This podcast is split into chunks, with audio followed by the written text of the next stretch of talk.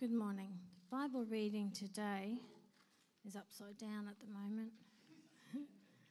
it's from Philippians chapter 4, verse 15 to 18, and I'm reading from the NIV version. Instead, speaking the truth in love, we will in all things grow up into Him who is the head, that is Christ. From Him, the whole body, joined and held together by every supporting ligament grows and builds itself up in love as each part does its work. The second ver- uh, Bible verse is from 3 John 5 to 8. Dear friend, you are faithful in what you are doing for the brothers, even though they are strangers to you. They have told the church about your love. You will do well, do well to send them on their way on a, in a manner worthy of God it was for the sake of the name that they went out, receiving no help from the pagans. We ought, therefore, to show hospitality to such men, so that we may work together for the truth. This is the true word of God.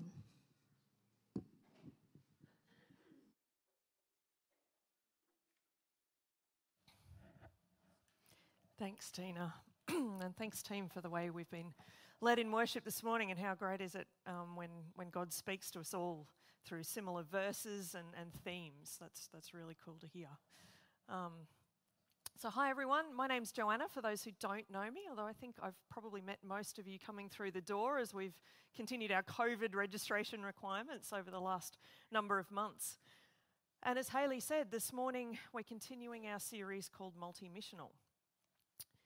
And we're spending about six weeks in this series exploring the ways in which we, as individuals and church, the church, as the body of believers, can be a witness to the gospel, or in other words, how we can be on mission with God.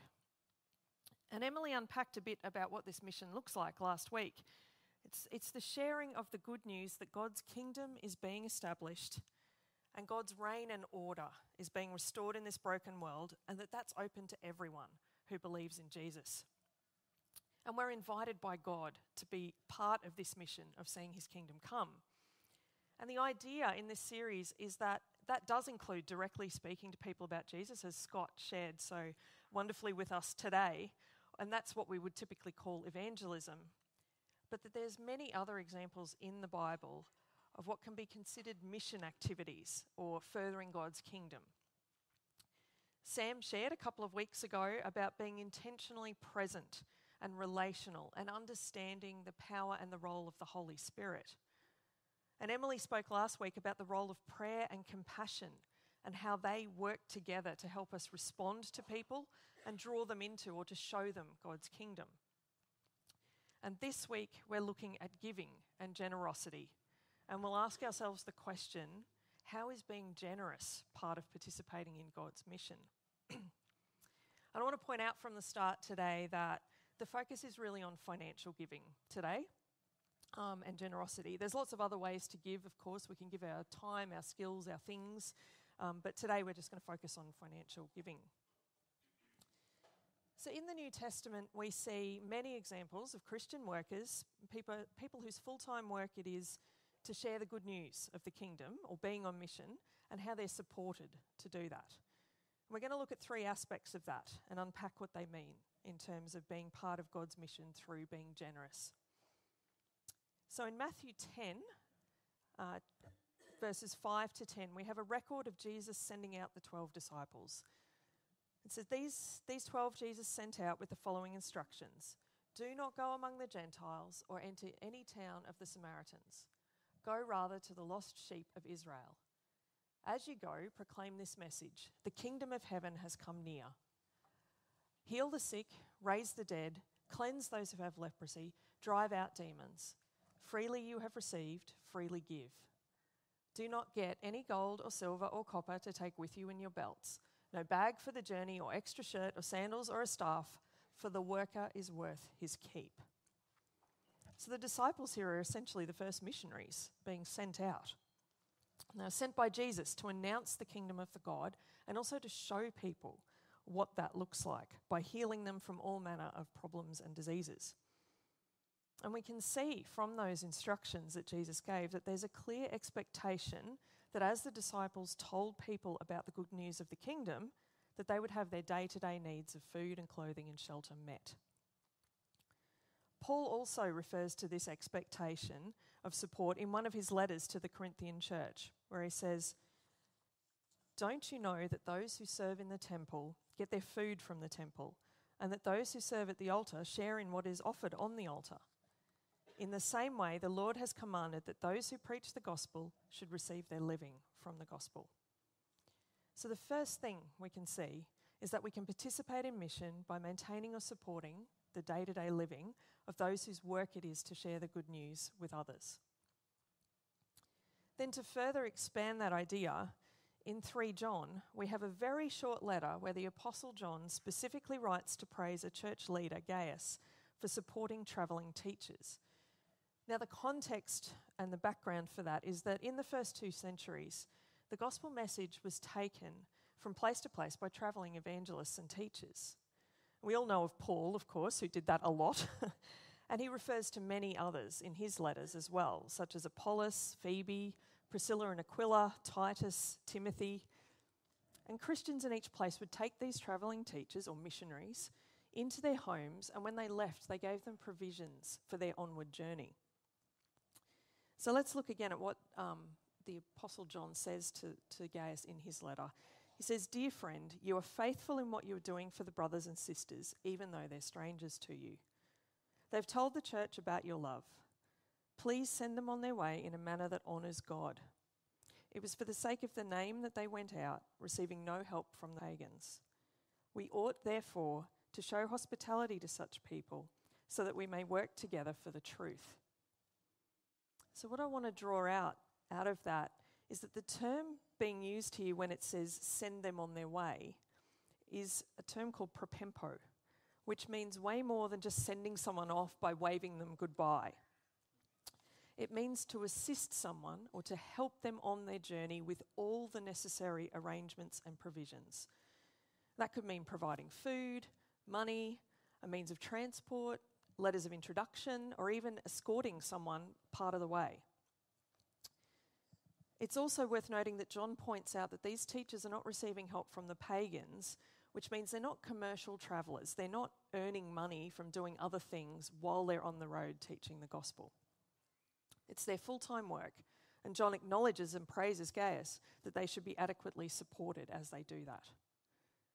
And this term, propempo, is actually the term that's used in several other places in the New Testament, particularly by Paul when he's writing to people about the type of a. That's a mouse just running past. Uh, we'll deal with that later, Tony. okay. Um, yeah. Slight distraction there for us. Um, yeah, so when Paul's writing to people about the type of assistance he hopes will be given, he says in a couple of examples here, he's writing to the Corinthians, he says, Perhaps I will stay with you for a while, or even spend the winter, so that you can help me on my journey, or propempo, wherever I go. And in writing to Titus, he says, Do everything you can to help Zenas the lawyer and Apollos on their way, the term propempo, and see that they have everything they need. So here we've got some clear examples of using our financial resources to provide for and support those whose work it is to share the good news of God's kingdom. And they're challenging examples.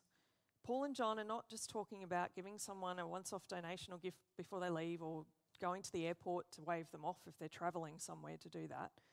They're talking about a generous investment in the, in the work that someone is doing to forward God's mission. John says to do it in a way that honours God. I've personally experienced this idea of, of propempo or really providing for someone during the time I was serving with one of Tearfund Australia's partners in Zimbabwe a few years ago. Um, during the times that I came back to Australia from Zimbabwe, people would host me at their houses for weeks at a time. And uh, some of my cousins let me stay at their house and use their car while they were overseas, um, more than once. And I also experienced it when, at one stage, I was given a week to leave Zimbabwe uh, after being refused a long term visa. A family from South Africa, who were friends of the person I was volunteering for, took me in at a moment's notice and was so hospitable, providing me with everything I needed as I, I grappled with that really difficult and sudden transition. And I also think that our church has done this when both hosting and sending our Pais team members. Families welcomed them here um, and they welcomed them as their own while they served here and ensured that they had absolutely everything they needed so that they could do the work that God had called them to in our community and our, um, our church. And then as they left and went on to their next assignment, we as a church recognised what they'd given up to serve us, and we all were really generous out of our own funds and also out of church funds to really support them as they moved on to the next thing that God had for them. And I really think that's what the essence of that term, propempo, is talking about when it talks about supporting people. But perhaps the most awesome example of this concept of supporting those who are on mission with God in the New Testament is that of the long term partnership of the Philippian church with Paul. Philippi was the first place that Paul went in the region of Macedonia, or what is modern day Greece. Um, and the church there partnered with him throughout his remaining missionary journeys and through his imprisonment in Rome. And it was probably about 10 to 12 years in total that they provided this support. And he wrote this in a letter to them from house arrest in Rome I thank my God every time I remember you. In all of my prayers for all of you, I always pray with joy because of your partnership in the gospel from the first day until now. And then towards the end of the letter, he adds, Moreover, as you Philippians know, in the early days of your acquaintance with the gospel, when I set out from Macedonia, not one church shared with me in the matter of giving and receiving except you only. For even when I was in Thessalonica, you sent me aid more than once when I was in need. Not that I desire your gifts, what I desire is that more may be credited to your account. I have received full payment and have more than enough. I am amply supplied, supplied now that I have received from Epaphroditus the gifts you sent. They are a fragrant offering, an acceptable sacrifice, pleasing to God. And we can look back to that first day that Paul refers to in the partnership in Acts 16, where Lydia came to faith in Philippi and insisted that Paul and Silas come and stay at her house while they remained there. And from Paul's reference to gifts, we know that the support given over the years has been financial, and it may have included practical things as well, such as bedding, clothing, and writing materials. And Paul also points out that their generosity has been ongoing and unmatched, and that it's a sacrifice that is pleasing to God.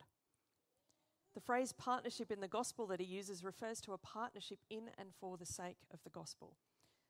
In other words, the Philippian church's partnership with Paul and support of him contributed directly to the mission of sharing God's kingdom. And I see this too uh, in modern times with organisations like Tearfund Australia and Global Mission Partners, who partner with local Christian not for profits who are bringing something of God's kingdom to people experiencing poverty and marginalisation. I'm on the Tearfund board, and last weekend during a board meeting, we got to meet the staff of an organisation in Pakistan that Tearfund has supported for over 10 years. And they took us on a visit via Zoom. It's amazing what you can do. Um, out into the community to meet some people who have been benefiting from a project that they've been running in that community for a long time. And the benefits of that long term partnership, both for the staff and organisation and the communities they were working in, was really evident just through the signs and sounds of God's kingdom coming in those places that we, we got to experience as a board. So we can see that the New Testament shows us three aspects of participating in mission through generous giving. We see that those who are on mission should have their day to day needs met. We should ensure that those we support have everything they need along the way. We should support them really well. And that long term partnership in mission is so, so valuable, as Paul told us. So it's clear that this partnership in mission, supporting generously financially, is something that's talked about and modelled in the New Testament. We've seen that when people are undertaking this mission of declaring the good news of God's kingdom, it's our privilege and our responsibility to generously support them. And another key thing I want us to realise today out of that is that generosity is just as vital a contribution as if we were going and doing these things ourselves. It's a full partnership in mission. And those who give financially are not just sitting on the sidelines, they're players just as much as those who are doing the work. And they're contributing just as much to God's mission through their generosity. Now, as a church, through the missions committee, who actually we're meeting after the service today, we seek to be generous in giving to support people and organisations who are sharing the good news. And we challenge ourselves to ensure we partner well with those people and organisations as well. As a reminder, we're financially supporting the Jennings family as they minister in Moree, and Nick Cass and Joseph von Berkey as they minister in Turkish, Turkish Cyprus. We give monthly to both families. And while Nick and Cass are still in Australia after Joseph's birth and just waiting till the COVID situation works itself out so that they can head back, we've, we've continued our monthly support of them during this time. And like I mentioned earlier, these partnerships are not only supporting individuals, but we can extend that to include support of organisations working in their local communities, and we, we do that as well as, as a missions committee.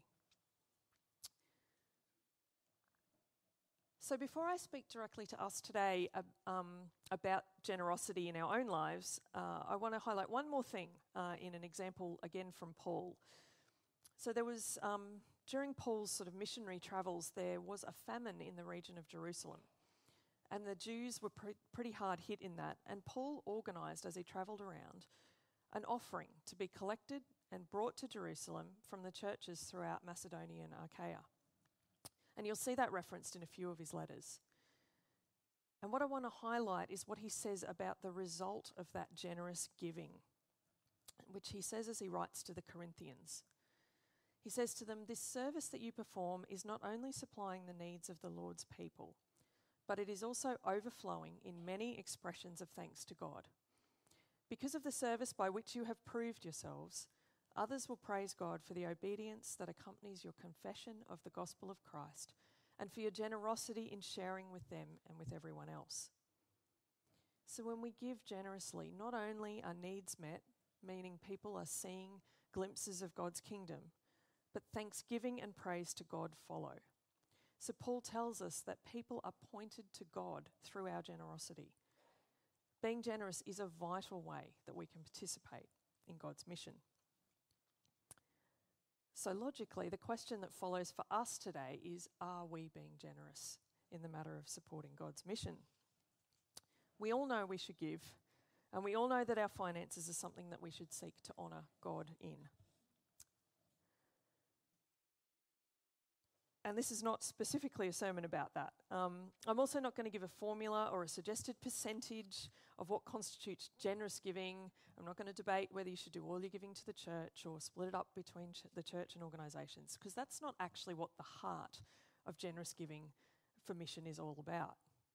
But what I do want to do is invite us all to think about our giving again. Because it can either be something that we haven't explored or maybe haven't been challenged about if we're newer in our faith, or it can be something that we end up setting and forgetting and don't come back to. And I think it's healthy to come back to it and review it. So, the first thing I'd say is to have a plan for your giving both the amount you're going to give, how often you're giving, and where you're going to give it. I did some research, and interestingly, there's some recent statistics that indicate that younger generations are more likely to give once off gifts when they hear of a need or are specifically asked, Will you support something? whereas older generations are more likely to be regular givers. And there's lots of reasons for both those things, and neither of them are either good or bad. But if you were a once off giver, I'd encourage you to ask yourself does that mean there are times when you're not giving anything? And to consider the benefits of giving in long term partnership with your church family or other people or organisations. And if you're a regular donor and giver to the church or to a person or organisation, have you recently reviewed how much you're giving? And secondly, I'd say to have a look at your spending priorities in general. Where does giving to kingdom work come into those spending patterns? Is it a priority? Is it a, more of an afterthought? Are there things that have started to creep up in your weekly and monthly spending so that they're now quite significant and that's kind of just snuck up on you? we can think back to the topic too of simplicity that Emily preached on a couple of weeks ago, that spiritual discipline of simplicity. And we can ask ourselves, how much is enough? Also, what's God prompting you about in the area of priorities? What's He drawing your attention to? I recently had contact with an organisation through my job that I didn't know about previously. I got to actually meet some of the people and hear their stories, and I was so moved that when I went away, I had a look around their website and I decided to start giving a small monthly amount. And I hadn't been planning to increase my giving, but I just really wanted to respond to the prompting of the Holy Spirit in that. And finally, I'd say that if you're truly committed to orienting your finances around God and His kingdom and participating in mission through giving, be prepared for God to be faithful and to work in that space. I've shared some of my journey with this before, and I don't have time to, to repeat all that today, but you're welcome to come and chat with me if you want to unpack that more. And I'd also say to ask yourself if the way you spend your money, what you give to, and how generous you are in, in general provides people with an opportunity to ask you why you choose to spend your money that way. You might be really surprised the impact that that can have on people as they hear from you your heart of why you choose to support certain things, why you choose to, um, how you choose to orient your finances. And maybe, as Paul said to the Corinthians, you will see that the obedience that accompanies your confession of the gospel of Christ and for your generosity in sharing with them and everyone else. Maybe people will see that in your giving as you share. So, to sum up today, being generous really is a vital way we can be part of participating in God's mission and seeing His kingdom come on earth. So, maybe today is the first time you've seriously considered generosity as a way of participating in mission. I hope that what we've explored has helped you to understand that a bit more. Or maybe you've been reminded this morning of the importance and value of generosity, and you're being prompted to think about it in a fresh way. I'd encourage you to sit with God in that and to talk about it with someone if you feel Him prompting you in this area and you feel you need some accountability or just want to work through that. So I'm going to pray for us. Lord, we're so thankful for the many ways in which we can participate in your mission. And I thank you for the examples that we can see throughout the New Testament of individuals and the church really generously supporting the work of mission and seeing your kingdom come. And for the examples that we see today, and that we as a church, even in our missions giving, are supporting people and organisations who are seeking to bring your kingdom in some of the really poor and marginalised places in the world, in particular, Lord but also how we do that in our own communities and in our own lives, Lord. So we thank we, we just thank you, Lord, that we can be generous. I pray, Father, that um, each of us would be willing to come before you and just ask you to be with us in the area of our finances. That we will ask ourselves what are sometimes the hard questions of where are the priorities in our spending and how can we um, better use the resources that we have to be part of participating in your mission, Lord. In Jesus' name, amen.